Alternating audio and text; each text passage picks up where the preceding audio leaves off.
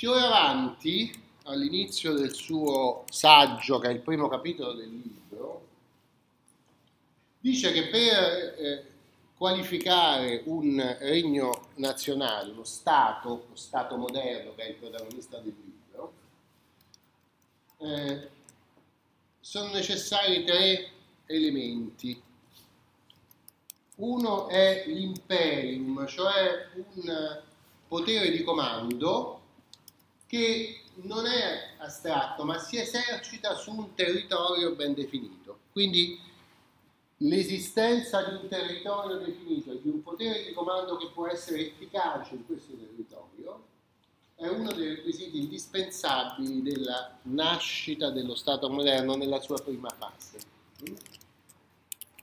Esempio che abbiamo fatto, il Regno di Francia, è evidente che a partire da Filippo il Bello, nonostante le difficoltà, di alcuni territori che si sottraevano, per esempio il Ducato di Borgogna, che è sempre stato un po' lottoso ad accettare la sovranità del sovrano, del re, eccetera. Um, però il Regno di Francia qualifica e, e determina un territorio sul quale eh, incide la sovranità del re.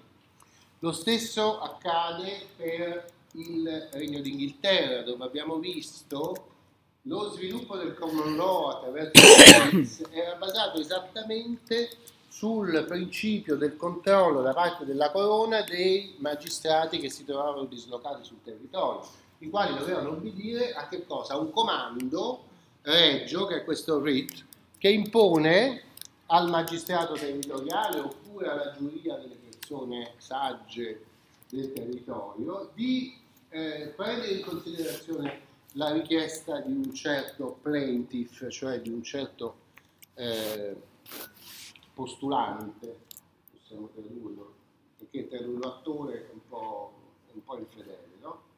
Però eh, quello plaintiff è quello che richiede, che fa la richiesta, no? Questa richiesta il magistrato la deve considerare, perché? Perché gliel'ha ordinato il re con il writ. Quindi il re controlla il territorio, perché i magistrati devono obbedire a questo, a questo rito. No? Ecco, lo stesso accade in Francia, lo stesso man mano comincia a accadere per esempio nel Regno di Aragona, che è sempre escluso da questi racconti, ma che è molto importante perché nel Regno di Aragona, a parte che l'Aragona ha dominato parti importanti delle, dell'Italia, che sono la Sicilia e la Sardegna a partire dal 300, no?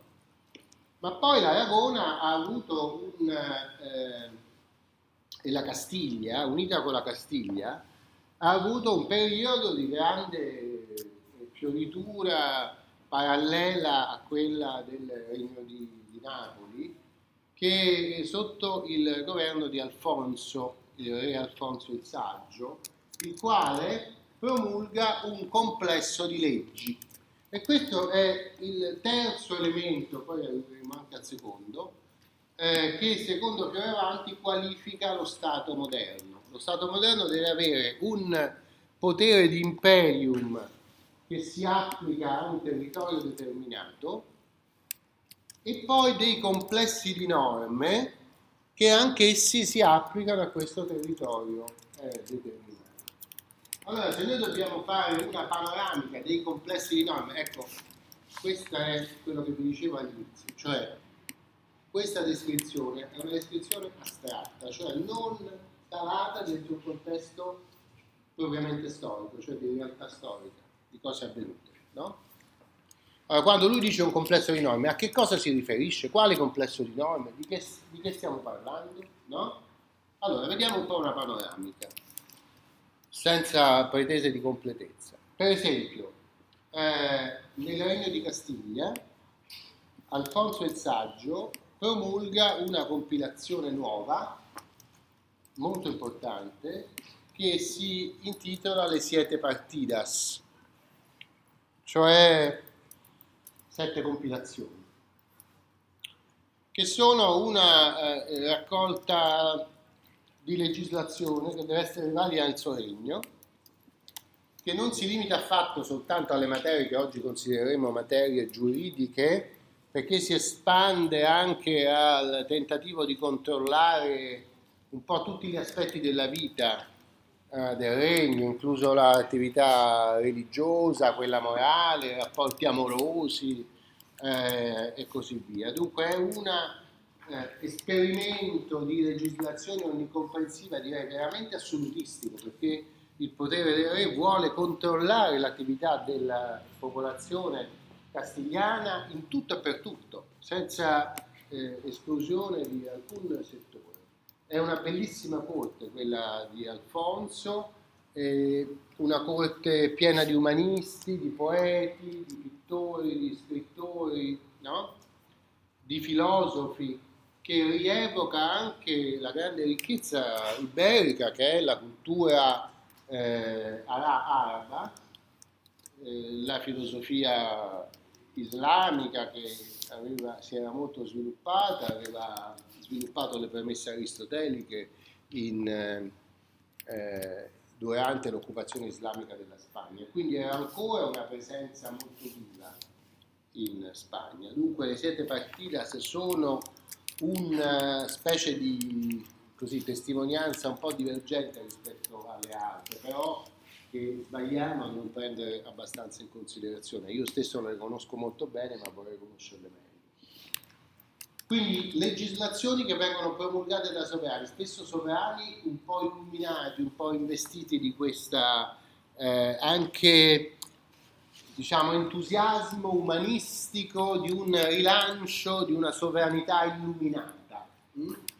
Lo stesso accade nelle compilazioni legislative, per esempio, del Regno di Napoli, che si è staccato dalla Sicilia, perché la Sicilia si ribella al dominio napoletano con la famosa rivolta dei Vespri, mi sembra 1298, e si assoggetta al re di Aragona. E quindi eh, sarà un regno eh, indipendente la cui corona è unita alla corona di Aragona, quindi non è sotto il regno di Aragona, ma ha lo stesso re dell'Aragona, mm? non è un assoggettamento. Il viceré, che qualche volta passerà dei periodi in Sicilia, non è che è vice del re di Aragona, ma è il delegato che eh, governa la Sicilia in nome del re di Aragona che è il re di Sicilia, capito? Quindi non è che sia assoggettata, però questo fa sì che la Sicilia si stacchi dal regno che si chiamava di Sicilia ma che in realtà aveva capitale a Napoli a partire dagli Angioini e, e che poi fa sì che quando questi due regni si riunificano saranno chiamati il regno delle due Sicilie, perché sono i due regni di Sicilia che si riunificano. Va bene? Mm? Per questo quando avete studiato il risorgimento, avete studiato che Garibaldi conquista il regno delle due Sicilie, perché questi regni erano diventati due a partire dalla rivolta dei, dei Vespri del 1200. Quindi quando Fioravanti dice un complesso di norme, cosa intende? Intende un libro, una, una pubblicazione di norme che sono vigenti in quel territorio di cui ha parlato parlando dell'imperium. Eh? Per esempio Castiglia c'è le siete partitas, per esempio nel Regno di Napoli c'è il Libera Mustalis di Federico II, promulgato nel 1231, arricchito di tutte le altre eh, legislazioni successive, che sono capitoli, angioini, prammatiche e così via, cioè altre norme che come le novelle di Giustiniano si erano aggiunte a quelle raccolte nel codice di Federico II. Quindi anche nel Regno di Napoli abbiamo un complesso di norme che sono vigenti, no? Eh, nel Regno di Francia abbiamo altre, alcune raccolte che sono raccolte di consuetudini locali che si chiamano coutumier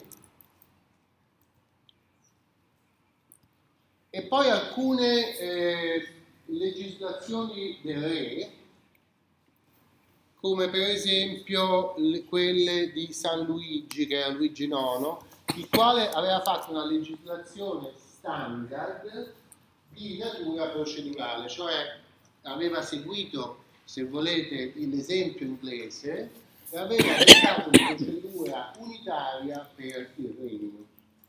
Quindi anche lì, vedete, in Francia questi nuclei di legislazione, che non sono ovviamente una codificazione, perché la codificazione si mette in piedi più tardi, ma ci sono nuclei di legislazione che prestano particolare attenzione alla procedura. È la procedura che unifica il regno, come abbiamo visto chiaramente in, in Inghilterra.